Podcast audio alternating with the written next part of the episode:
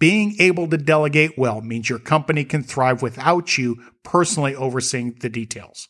This freedom allows your company to grow without you as a bottleneck. Plus, the quality of your work life improves because you no longer have to spend your time fighting fires and answering silly questions.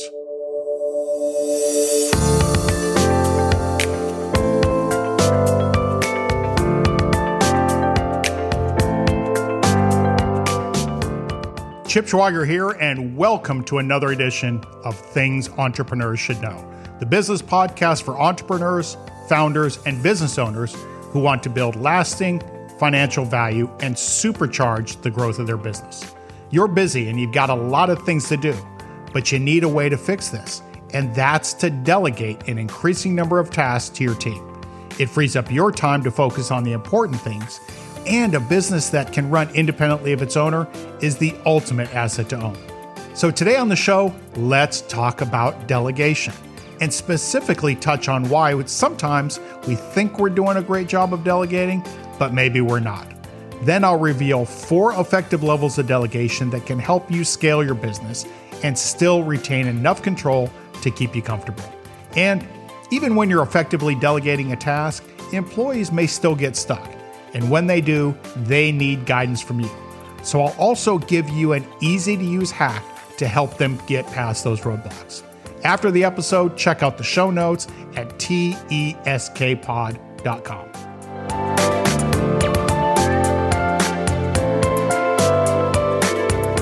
Hi, and welcome back. Before we get started, just wanted to mention something. I've taken the Entrepreneurs Accountant podcast and the Entrepreneurs Advisor podcast and packaged them up into this new format. So if you listened to and enjoyed those episodes before, they're still here. Go to our website and check out the archives. And they can still be found on your favorite podcast provider. Going forward, you'll get all of these tips and tricks to level up your company right here. So be sure to hit that subscribe button. Okay, when you first started your business, you were probably doing just about everything opening and closing the doors, contracting with service providers, and collecting from customers. As your company grows, though, it gets harder and harder to be involved in every aspect of your business. So maybe you decide it's time to start delegating tasks and duties to your staff. And if you're like most business owners, you probably give yourself a pretty decent grade as a delegator. However, if you're constantly finding yourself disappointed in people on your team, the problem may be less about them and more about your ability to delegate effectively. For example, do any of these delegation styles sound familiar? The hot potato delegator. So, the hot potato delegator tires of a project or a task and quickly tosses the activity to an employee to handle. Like a hot potato, you touch the problem briefly and then pass it on to somebody else quickly without much thought. The problem is the person you're giving the project to may or may not be clear on what you want them to do. And that means the potato often falls right back into your lap. How about the delegation hippie? So, the delegation hippie is inspired by the free loving spirits of the 1960s that believed in communal living where there were no rules and everybody was treated equally. The delegation hippie asks a subordinate to handle a task, but fails to provide clear lines of authority and control.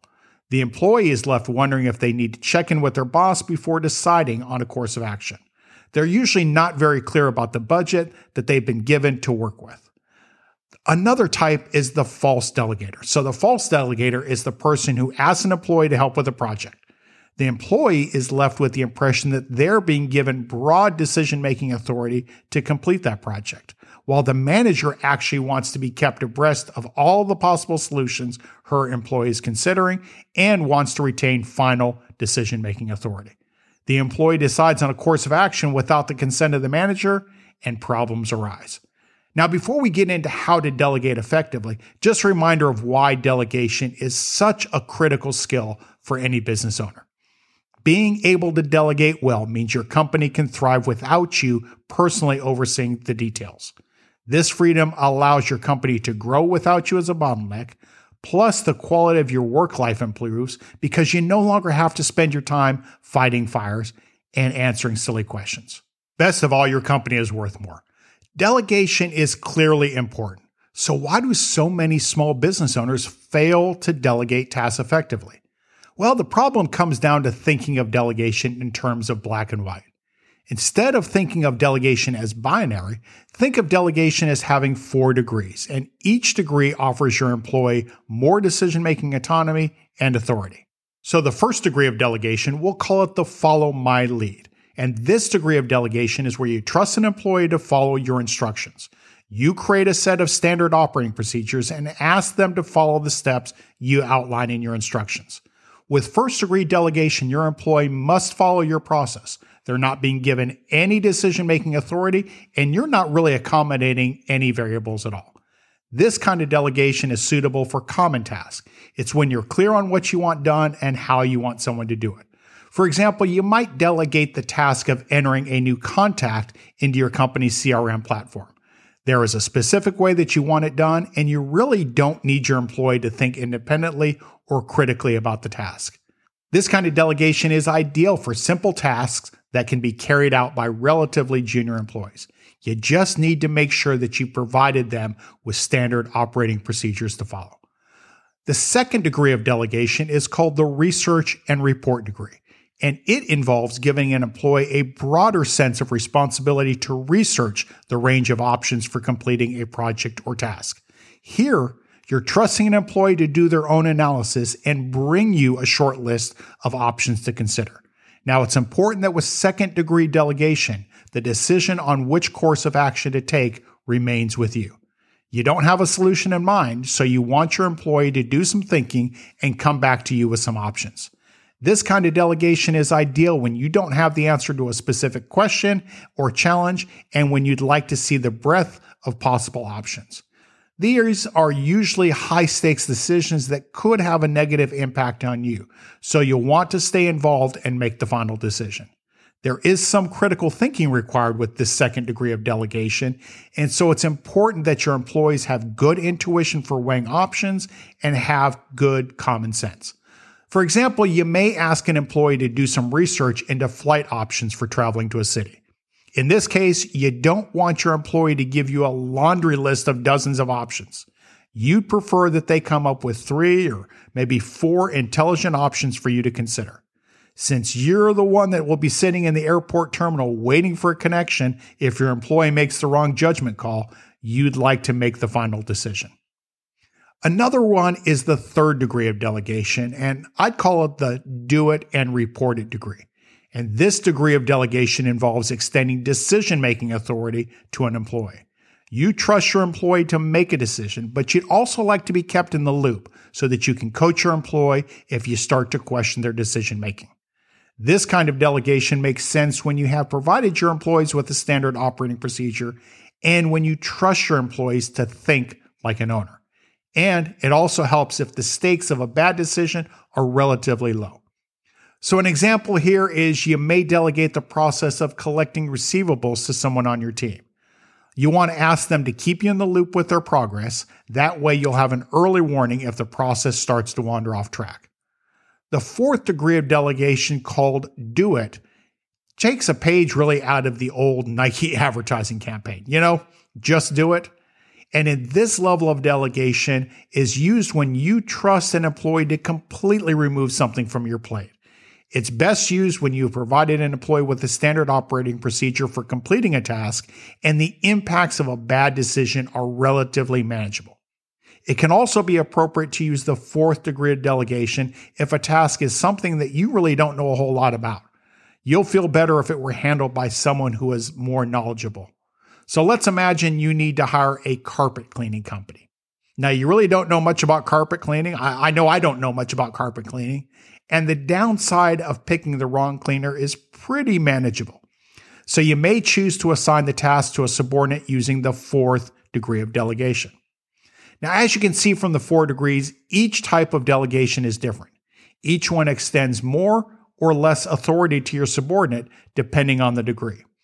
In addition to defining the degree of delegation, you may also want to consider whether a time or monetary budget makes sense. So, what do I mean? Well, at the Ritz Carlton hotel chain, each employee, regardless of level, is given a $2,000 budget to fix a guest problem. Ritz Carlton is using the fourth degree of delegation and empowering staff at all levels to make a guest problem go away. That is, if it can be done for less than $2,000.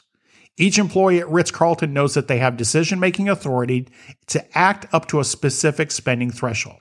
For example, if a bellhop damages a piece of luggage, they know that they can and really are expected to replace that piece of luggage provided that they can do so for less than $2,000. Now, you may think that the $2,000 rule is overly generous, but consider this. The average Ritz Carlton customer spends over $250,000 with the chain in their lifetime. So a $2,000 budget is actually a pretty decent investment, I think, to keep a quarter million dollar customer happy. Like the financial budget, you may also consider providing a time budget to each degree of delegation. For example, you may ask an employee to invest up to 10 hours researching options for a new shipping process for your company. You'll have them report back to you with their recommendations. Now, the employee knows that their job is to research some possibilities and report back to you. They also know that they're comfortable with investing roughly a quarter of a typical work week on the project. With a 10 hour budget, your employee knows that an exhaustive analysis taking months is just too much time to invest. And a high level internet search taking a few minutes is just too superficial. A time budget gives your employee a sense of how important the task is to you and how comprehensive they need to be in exploring options. So here's the takeaway. If you pick the appropriate degree of delegation, create a standard operating procedure, and outline a time or financial budget for your employees, many of your projects and tasks can be successfully delegated. Now, despite your rigor in assigning a task, sometimes employees get stuck.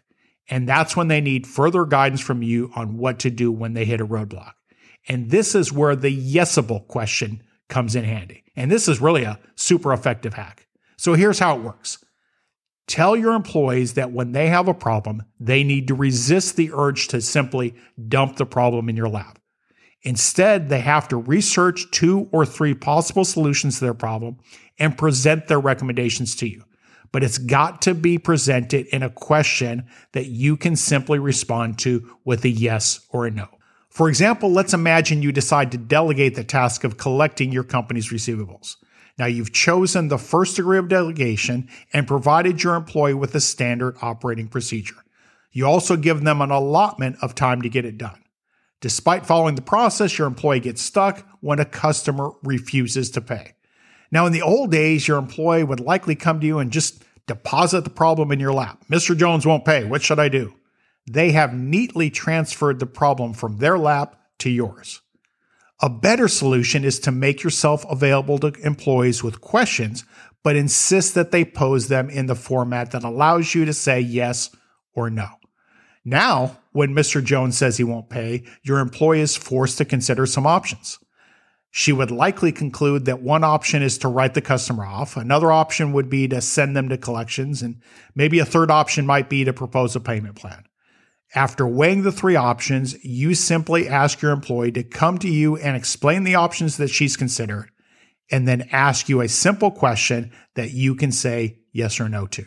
So they might come back to you with something like this Mr. Jones won't pay, and I've considered writing off the account, sending him to collections, or offering a payment plan. If we write them off, though, we're out the money. And a collections agency might get the money, but will never do business with Mr. Jones again. Therefore, I think the payment plan is the best option.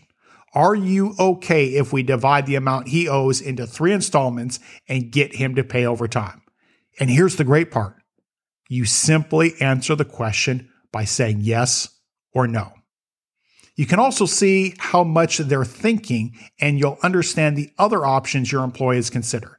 And best of all, your employee starts to think like an owner. If your goal is to build a business that can thrive without you, you need to master the art of delegation. Start by assigning a degree of autonomy you want your employee to have, and then outline a time based or financial budget to work within. Finally, Encourage employees who get stuck to come to you with questions that you can simply answer yes or no to. Follow this methodology and you'll find the number of problems that end up in your lap will diminish. All the while, you'll be building a more enjoyable and a more valuable business. Well, that about wraps up another edition of the Things Entrepreneurs Should Know podcast. Be sure to check out our website at teskpod.com, where you can find the show notes and archive of our past episodes and other resources to help grow your business. That's teskpod.com. And if you haven't done so already, I'd really appreciate it if you take one minute to give us a review on Apple Podcasts or rate us on Spotify. It helps out a ton to get this into more entrepreneurs and business owners. And if you've already done that, please consider sharing the show with families and friends who you think might get something out of it. As always, thanks for your support. This is Chip Schweiger reminding you that if you always do what you've always done, you'll always get what you've always gotten. We'll see you next time.